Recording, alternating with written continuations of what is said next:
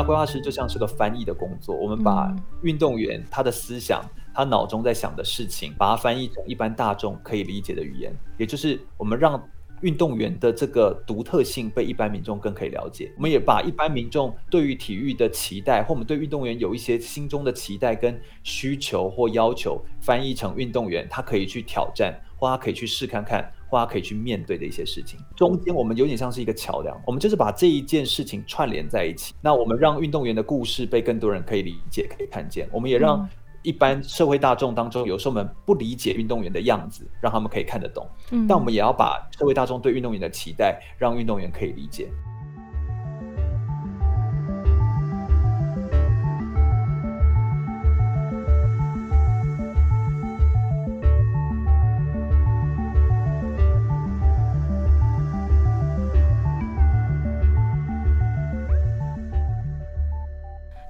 这里是 FM 九六点三阿里样原住民族广播电台早安阿里样的节目现场，我是朱姑。好的，要来进行的单元呢是马凡纳会客室。那不知道大家有没有想过，就是运动选手退役之后的人生规划是会长怎么样呢？那今天呢，我们就邀请到了运动员生涯规划师全玉来跟我们分享，就是这个部分哦。全玉你好，Hello，呃，跟各位的听众朋友们打声招呼，大家早。在今年的七月底跟八月初的这段时间，大家就是历经了一场非常热血的这个奥运盛会哦。那其实我觉得那时候在看的时候，我觉得运动跟体育这件事情很神奇，就是说，因为它平常可能大家陌生人都是没有什么关系，但是我们到了可能也许在一个场合里面一起观看一场赛事，就可以激起大家的那个热情，然后甚至是可以凝聚大家的情感。嗯，我觉得当然呢，就是运动它本身就是一个可以连接连接国民的情感，然后也可以让大家对于呃这个。呃，就有一个共同的话题，尤其在疫情的时代，因为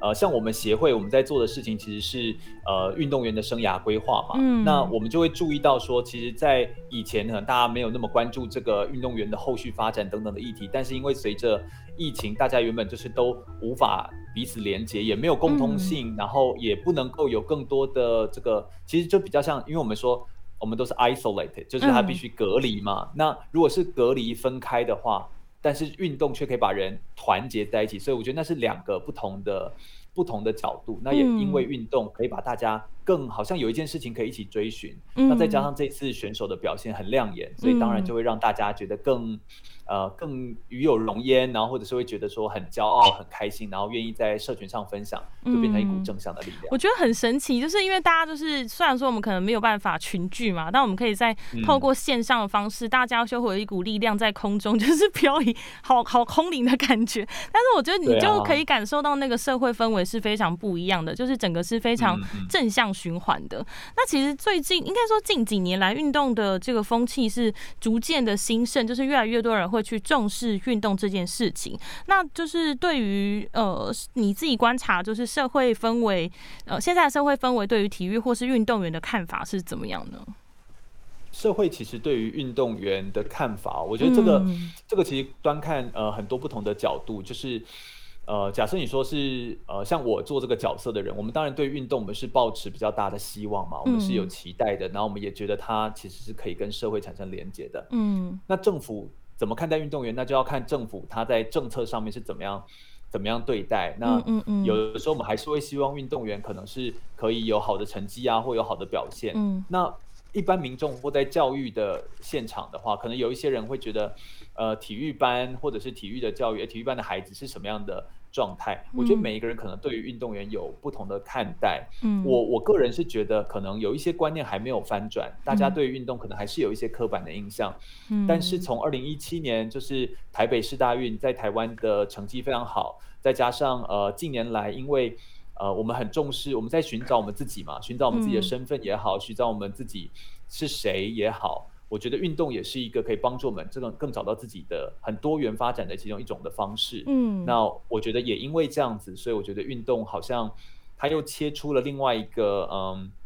另外一个独特的角度，所以大家开始会接受，哎，好像你走运动这件事情应该也是一个生涯的可能性，类似这样子。所以我觉得有稍微放宽一点点，所以大家会觉得这个。氛围好像有稍微提升一些些，但当然还有很大的进步空间。嗯嗯嗯，像我自己就是这一次看奥运，我觉得最感动，应该说我以一个一般民众的角度去看这次的体育，或者这呃现在的体育环境跟奥运的这个离我们最近的这场比赛来说，就是我觉得我很感动的一件事，就是呃像台湾的氛围，就是即便是选手的呃虽然未必有夺牌，但是他们呃很认真在场上的努力的那个样子，就是也会让大家非常的感动，就是大家以后都是。热烈欢迎，觉得他们非常的了不起，这样子。我觉得这件事情其实让我自己还蛮感动的。我还蛮好奇一件事，就是说是什么样的因素让你就是呃去担任到运动员生涯规划师，然后还在二零一九年的时候有成立刚刚提到的一个运动员生涯规划发展协会。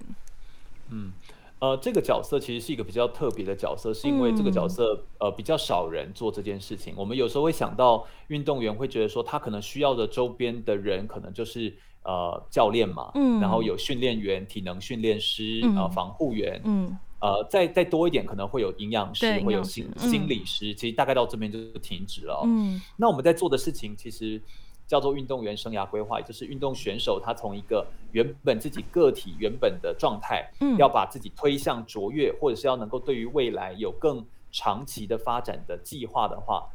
的这个人，那我们在做的事情就是提供他看到更多元的可能性，或是可以连接社会的一个人。那我们把这一块叫做运动员生涯规划。那当一个人他，呃，一个选手他遇到各种状况的时候，他可能需要帮助，或是处在忧郁或者是一些呃受伤的状态的时候，他需要恢复到原本的他可以做到的状态。这可能是需要用防护员，或者是需要靠运动心理的介入。所以这两块刚好是往呃有点像是光谱的两边。嗯。去展开这样子哦，嗯，那这个角色的工作其实就是在做，关键就是让选手的视野可以打开，嗯，然后去连接更多元的资源或者是资讯，给他更多的可能性。那我们的宗旨其实就是我们创造呃给这个呃选手啊，他其实是有更多的这个方法跟策略可以去应对未来，也可以去面对那些未知的难关。那我们可以陪伴他走一段路。大概我们在做的事情是这个样子。嗯嗯，那。生涯规划这件事情，其实我呃，二零一九年的时候，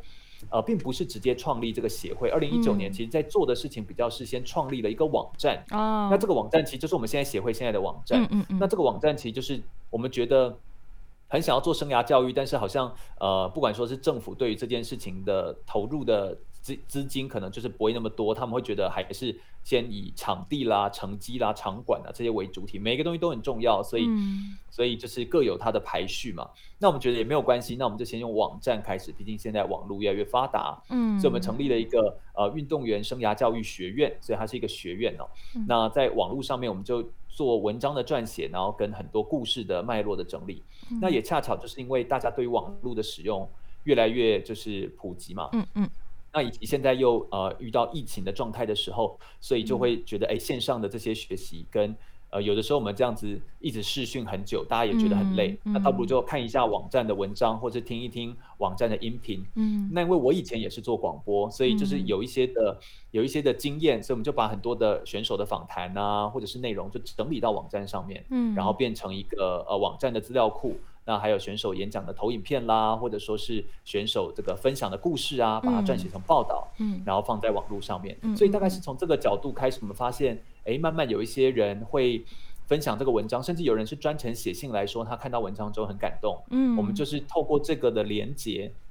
然后才想说，那或许这件事情是需要做的，那也需要有人来做。嗯，那如果大家都不做，那我们有没有机会？我们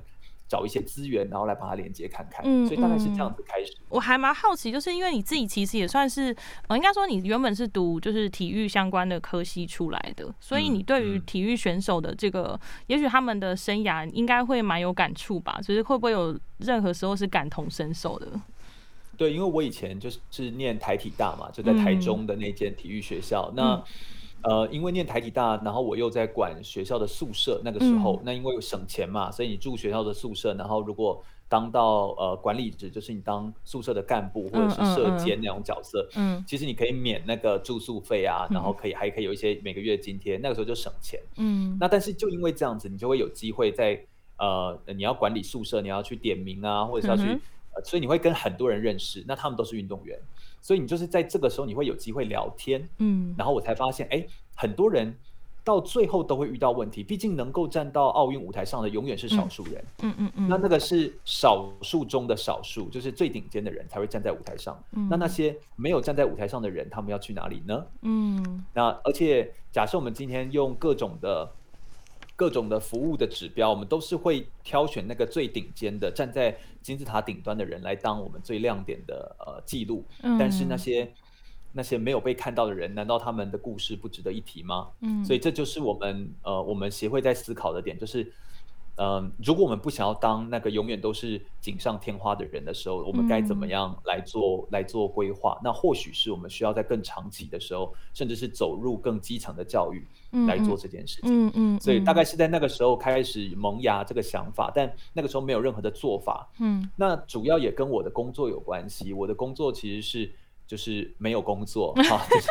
啊，我就是一个自由接案的人，嗯嗯嗯，对，自由接案的人。那我就是当讲师，所以去企业演讲啦，或者是去呃各个地方演讲。那所以我的时间比较弹性。那也因为这样，我在做协会这件事情上面就会比较可以安排自己的时间。嗯，所以我就可以安排时间，哎，就是偶尔就写作啊，或者是偶尔就呃去演讲啊。但剩余的时间我就可以来做安排，那也还可以收入养活自己。所以我觉得这个大概就是一个。呃，可能是我这个工作角色上可以让我来做这件事情的很重要的原因。嗯嗯嗯。那我其实我刚刚呃记得我之前看到一篇文章，也是就是全愈这边写的，就是那时候你有提到说，其实运动选手的生涯，他们在运动生涯这段期间的生命是非常有张力的。可是呃，在退役之后的生活却是呃可能会就是比较无力一点哦。那在你们这个协会，因为是要带着选手去，也许是找到人生的方向，就是未来可能可以呃。呃，朝什么样的方式去发展，甚至是打造选手自己是一个，就是一个品牌这样子。那在他们这个过程当中，有规划什么样的课程吗？我们其实规划的课程蛮多元的。那呃，应该是这么说，我们一定会有一些课程，就是有点像必修课，就是你如果真的想要了解生涯规划这件事情，它不是一个两小时的演讲，嗯。然后你就很像是来来睡觉，然后听个演讲，然后就觉得自己会生涯规划这样。很多人都以为演讲是这么一回事。那我们我们的做法比较像是。陪伴式的就是课程哦，那我们是一个引一系列的引导的课程或工作坊，你可以这么说。那因应疫情，所以我们有线上也有线下的，我们很欢迎各个学校或者是各级的单位可以来申请哦。然后我们也会安排一些企业，然后来赞助这些学校，如果他们真的需要经费的话。嗯，那我们的做法就是有我们有一些必修课，譬如说你一定要了解你自己，有一些自我探索的课程，有一些呃你要了解什么东西是比胜利更重要的事情，什么是比。奖牌更重要的事情，你要了解，呃，你要怎么自己设定自己的生涯当中的目标，或者说是你要怎么样成为一个跨领域的斜杠的运动员，这些都是我们的必修课，就这是一个基础的，你要先知道的一些观念。那这个观念不是你听课得到知识而已，所以我们每一堂课都要操作，我们有很多的练习，然后我们会跟你互动，我们会看你的作业，这样大概是一个比较完整的，呃，可能。这个以基础的必修课加起来可以到十个小时这样子的课程，嗯大概就是五个。五堂课，就五个两小时这样子，所以总共十个小时。嗯，那除此之外，当然还有选修课。嗯，所以必修课是呃这个内容，选修课因为我自己本身就在教像是图解的表达，或者说是口语表达的沟通，或上台的简报，或者是社群的写作。那这些能力其实都是比较像通识能力。啊，所以我觉得这种通识的技能其实是非常重要的，它可以帮助我们呃去呃你遇到各种状况的时候，不管你之后转职到任何一个职场，其实。呃，表达能力、简报能力、社群的写作的能力，嗯它都是一个放大器，嗯，它可以帮助你更延展到更多元的面向，可以去接触到更多的东西。呃，我们把它叫做选修课，是因为呃，除了基础的必修你上完之后，如果你真的还想要再扩展。嗯，那你可以来上这个选修课。嗯，那这个部分是比较都偏教学跟课程的部分，这是一块。嗯，那另外还有一块是导师计划。嗯，就我们会安排一群导师。那我们的教学的逻辑是这样子的：我们不是要教你什么内容，很像一个萝卜一个坑。今天是国文课，所以你来上国文，不是这样子的上课。我们比较是今天这个学生提出，譬如他说我想要当球探。哦，我想要我想要当。我想要当太空人，嗯，我想要当呃企业讲师，我想要发明，呃，我想要当发明家，嗯，他可能提出各种天马行空的想法，我们就好，啊，因为我们认识的人非常的多，我们就说，那我们帮你连接，找一些球探，找一些运动经理人，或找一些发明家，甚至不是体育领域的人，他可以是企业家，嗯，我们就找这些人，因为企业就会跟我们协会媒合嘛，嗯，我们找这些人来用线上的方式，不会浪费两边的时间，也就是说，比如说我们就安排个一个小时，然后由我们协会的伙伴，然后以及呃，就是你心目中这位选手心目中他想要成为的样子的那个。那个角色，那个职业角色，然后就让你们聊聊，然后你要准备好问题，你来问，嗯，也就是我们我们不是我们不是要打破说你不能做这个行业，而是要让你直接去，你就去看看这个行业会会遇到什么，嗯，在做什么，然后你会去。你就直接去了解，嗯，但我们也不是在媒合工作，我们就是让你了解之后，你就会知道这个职业的框架是什么。嗯，我我们觉得给运动员要的是视野，嗯，也就是你要看到更多元的可能性，嗯，只有你看到更多元可能性，才有可能往下走。是，所以我觉得，我觉得这是最重要的事情。我觉得其实现在像别连我自己好了，就是会一直觉得运动员的出路 就是好像就是顶多就是，例如说刚提到像教练或者是球探，我顶多也就想到这样，但其实。呃，每一位选手都有他们自己的想法。那我觉得刚刚提到一个，我觉得我蛮蛮感动，也觉得很重要，就是陪伴式的这种方式，就是当呃我们不不会只是纸上谈兵，就是让选手们去接触这些企业呃实体的这些企业家们，或是这些相关的人，去跟他们做沟通，也许就是可以让呃选手们有更好的想象跟更多的方向。我其实蛮好奇一件事，就是在跟他们沟通的过程，就是选手们一开始接触到协会的时候，他们。是会很茫然吗？还是说其实都有自己的想法了？大部分都是没有想法的，也就是说，但是但是我们的前提是这样：你不用带着想法来，你没有想法没有关系，但是你有想要改变些什么？也就是说，你心中可能说，我真的不知道做什么，但是我觉得好像我不能这样。嗯，你只要有这样的想法，你就可以来找我们。但如果你今天觉得说我这样又不会怎么样，那那你可能现在你也不觉得自己需要的时候，我我们也不会勉强，我们从来不勉强别人要上课，因为我们觉得我们给的这个东西不是我们不是乱给，那资源也有限嘛。那你真的想要的时候，你可以来，而且你如果懂得用资源，其实资源连接起来那个那个影响力是非常非常的大的，所以不用小看这个影响力。那我我会觉得运动员他们本身或许需要这件事情，但是他的前提是啊。我觉得社会给再多的帮助，其实呃，关键都是运动员自己要先能够醒来。嗯，如果你自己没有醒来，那这些资源放在你旁边，你也不会觉得那是机会。嗯嗯。所以关键是你一个醒来的人，他才会知道怎么样可以更妥善运用他手上有的资源。嗯嗯。也才会知道怎么样可以呃降低，就是他去呃做做一些呃更风险性的，或者是更更没有。没有经过任何规划就去做挑战的一些冒险，然后结果结果就败了一大涂的风险。所以，我们我们协会在做的事情就是给教育嘛，所以我们给你教教材，嗯，用导师计划让你有试错的空间，我们就给你一个环境，让你可以在这边尝试。那做错都没有关系，嗯，那我们就是提供一些资源跟提供一些方案，然后帮你连接更多的人脉，嗯嗯，然后。让你可以看到更多的可可能性。我们在做的比较是教育，这样。嗯，只有自己可以救自己啦，还是要自己先动起来，才会有呃更多的东西，你才有办法自己主动的去把它连接起来，然后也让呃这些许多的不可能把它变成是可能发生的事情。其实，在之前我有看到全宇有在一个演讲当中，就是你有提到说运动员深深到影响自己的这个价值观，就是我蛮好奇到底是哪些价值观被影响了呢？我觉得运动员，嗯，如果你很仔细的，就是去，如果走的离他们够靠近的话，应该会感觉出运动员跟我们一般人在想的事情有点不一样，嗯，也就是选手他们在思考东西的点，可能跟我们在思考东西的点会有些不同。我举例啊，嗯，譬如说，呃，选手在面对一个呃成功、失败或是风险上面，嗯，这三个点其实就不太一样，呃。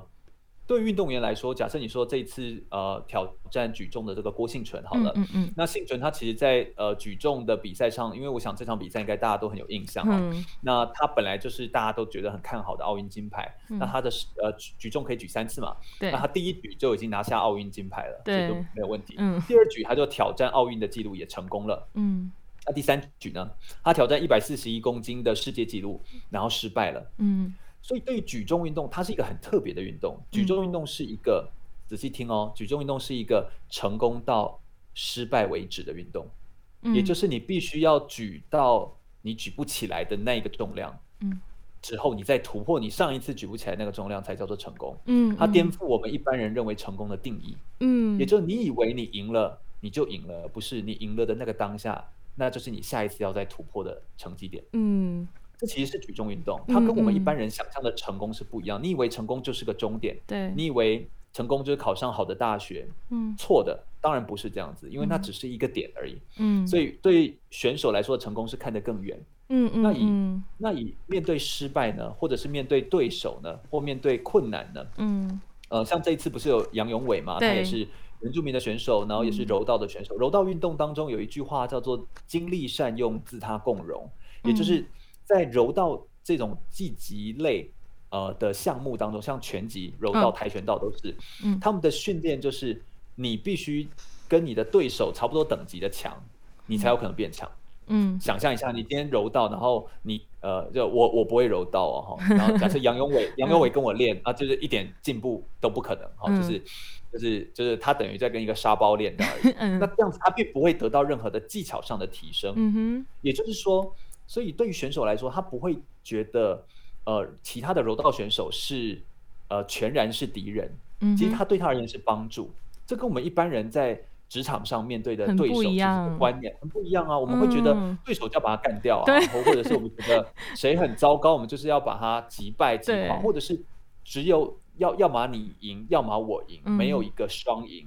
其实我觉得这都是职场上面的受限。我已经看到很多你在工作职场上面你会遇到那种。很有很局限的、很狭隘的一种呃人生观或价值观，嗯嗯，但是体育场上可能它会颠覆你的价值观，嗯，像羽球这一次，就是因为我自己本身就是热爱羽球的人，然后像我觉得有看，特别就是看了戴资颖的那，就是那几场比赛都有看，然后其实我觉得他们那也让我们很感动，就是其实呃在场上只有你跟比你跟你程度差不多的人，或是比你更强的人去打，才会让自己变得更厉害，也许是一个互就是亦敌亦友吧。就是互相学习，然后也是互相的让彼此更加进步、更加美好。然后刚好提到就是举重的部分，其实我自己也很感动，因为像刚刚提，就是我就因为我有看，然后到那个郭幸存举完第二把之后，我就想说，好啦，可以啦，不用再举了吧？还要举第三把吗？我就是如此肤浅这样。但是其实他还是继续去挑战。我觉得他最后一次是在挑战自己，就是这个就是也是让人家非常感动。其实我觉得在就像刚刚全宇讲的，就是呃运动场上跟选手的这些想法。其实也让大家就是呃，我觉得有更不一样的一个视野吧，就是不会再局限在自己的呃，在职场纠结在职场上的那一些不如意或是不快乐，可能这也是呃大可以带给大家非常热血跟激昂的一个时刻这样子。那其实，在呃投入这个行业那么久，其实应该接触蛮多选手的，就是依你自己观察说，呃，他们会不会因为自己专业项目不同，就有不一样的特质呢？每一个当然都不一样啊，甚至选手不用说专业项目不同，假设都是柔道，连真玲跟杨文伟就完全不一样啊。就是其实以项目呃项目当然是不同哦，但是呃每一个项目当中的每一个选手的个体本来就是不一样的。应该说每一个人他都是有价值的，而且都有他的独特性。规划其实很重视就是每一个人的独特。嗯，你要在你的独特的特点当中找到一个你最独特的交集点。也就是你要把你自己身上的优势找到一个优势的交集点，然后变成独特，嗯哼，那这件事情才有可能在社会上面找到你自己个人的定位。嗯，这也是就是很重要的。嗯，这也是协会一直以来就是希望说可以带着选手把自己的特质找出来，然后去把它放呃把它优化或是放大，让更多人去看见，然后也善用自己的这项优点的特质，这样子。嗯，我们我们会说这个词哦，它其实比较呃难懂，但它的这个词我觉得比较精准，叫做复杂性。哦，也就是你必须要把自己变成复杂。嗯，你不能让自己变成一个很简单的人，就是就是，譬如说呃呃，我我就是只会柔道，类似这样子，或者是我就是只会运动。嗯，不是。但是如果你今天是一个会柔道，但是你又会经营社群，然后你又会写作的人，嗯哼，那那你就是复杂，也就是你你把你很多东西合并在一起。那其实人的价值是来自于你的能力的排列组合。很多能力都是别人有的，或者说你说写作能力也不是什么独特的能力，就是很多人会啊，很多作家。那你说柔道能力也不是什么独特能力，一每年有多少柔道选手出来？嗯，但是同时会柔道又会写作的人就很少。嗯，也就是你你要找到的是，你可不可以创造自己的独特？其实人生它就是在很多很多的排列组合当中，慢慢找到自己的位置。哦，所以你要先创造复杂性之后，才会找到定位。OK，所以你没有复杂性之前，你就想要定位你自己。你说我就是一个柔道选手，那这种就是你用一个单一性的方式在做定位，嗯，其实也很难找到自己在社会上面的位置。这个其实有一个顺序的不同。最后，我其实想要请全玉来跟我分享，说有没有在你协助这些选手当中，让你印象比较深刻的人呢？其实，在网络上面很多的报道，我都有 我都有写一些人，但是我比较我我得我也得先澄清哦，就是我不认为 我我讲的这些人就代表说他纯然是我的功劳，因为我觉得生涯规划的关键点是选手自己，嗯，所以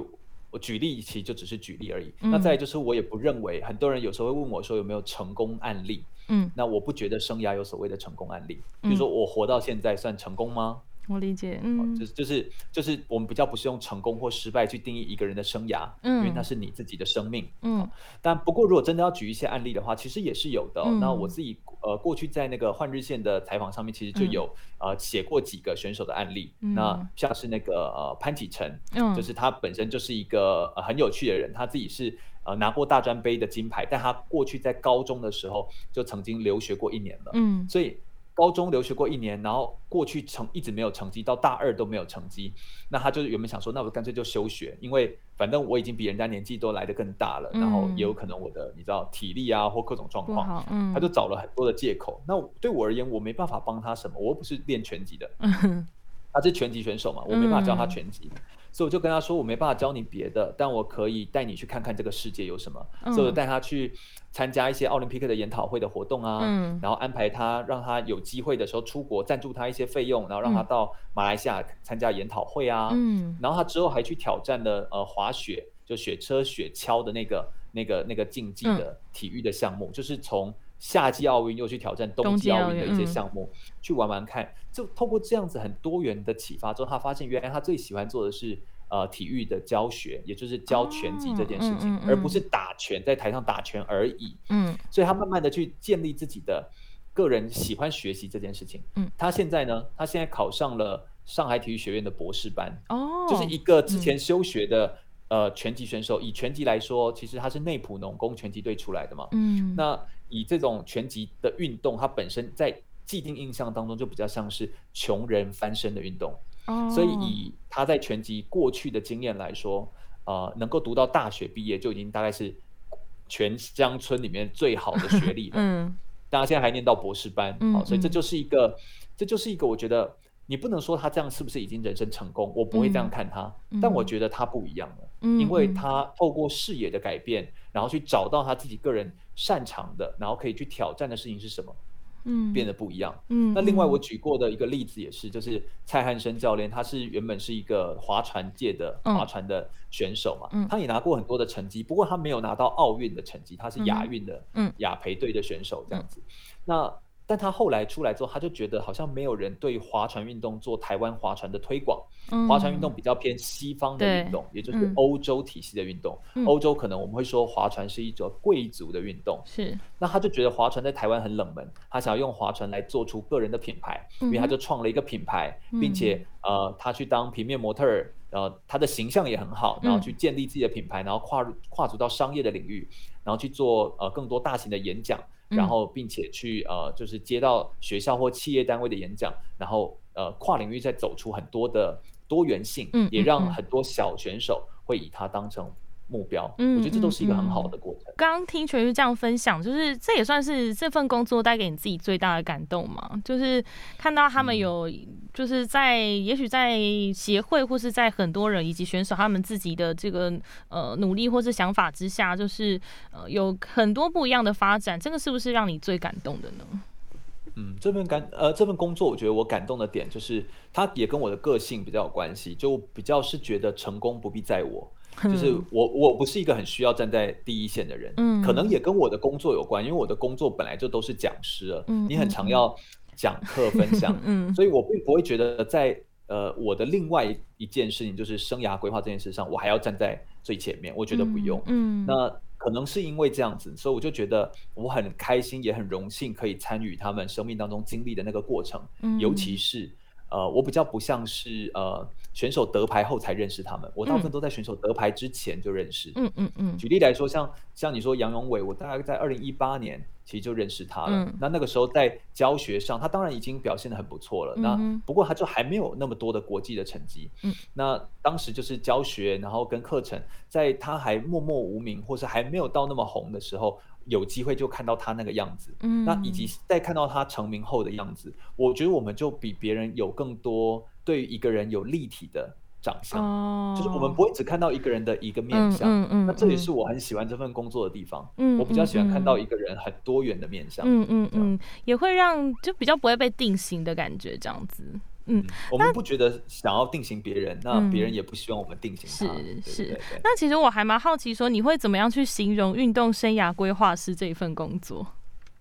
我觉得它就像是个翻译。翻译。我我个人觉得，嗯嗯，呃，因为翻译它比较容易理解，翻译很像是你把一个语言翻译成另外一个，就是把英语翻译成中文，中文翻译成英文，类似这样。嗯。生涯规划师就像是个翻译的工作，我们把运动员他在他的思想。他脑中在想的事情，嗯，把它翻译成一般大众可以理解的语言，也就是我们让运动员的这个独特性被一般民众更可以了解，嗯，我们也把一般民众对于体育的期待，或我们对运动员有一些心中的期待跟需求或要求，翻译成运动员他可以去挑战，或他可以去试看看，或他可以去面对的一些事情。是，那这中间我们有点像是一个桥梁，我们就是把。我们就是把这一件事情串联在一起。嗯，那我们让运动员的故事被更多人可以理解、可以看见。我们也让一般社会大众当中，有时候我们不理解运动员的样子，让他们可以看得懂。嗯，但我们也要把社会大众对运动员的期待，让运动员可以理解。嗯，就是这两者之间，其实过去比较没有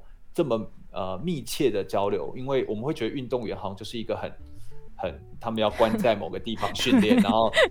他那段时间其实不干我的事，然后我们会看到他的时候只有在比赛的时候，对，所以我们就只会关心那个时候，但其实不是的，运动员也是人，嗯，好，所以他他有他的生活，他也有他的他他的难过跟他的开心，那我觉得这些事情其实是可以。更跟社会大众沟通。嗯，我自己也是在这一次运呃奥运，我觉得可能是也是我随着年龄 增长，就是思考的逻方式好像也比较不一样。就是也是在这一次奥运之后，才想到说，哎，其实运动选手他们也是人，而且其实呃社会氛围还是大多会聚焦在大型的赛事当中。但赛事过后，呃选手们的生活又该是怎么样呢？其实大家就是会慢慢的因为这个体育赛事的结束，然后随着时间而淡掉这样子。但是也希望大家可以。是持续的去关注这些选手们的表现。那另外，其实也不要忘记，他们就是一个人，他们会有很多的面向，不是只有在体育这一块会有发展这样子。那今天非常谢谢全玉来上这个早阿里样的节目，谢谢。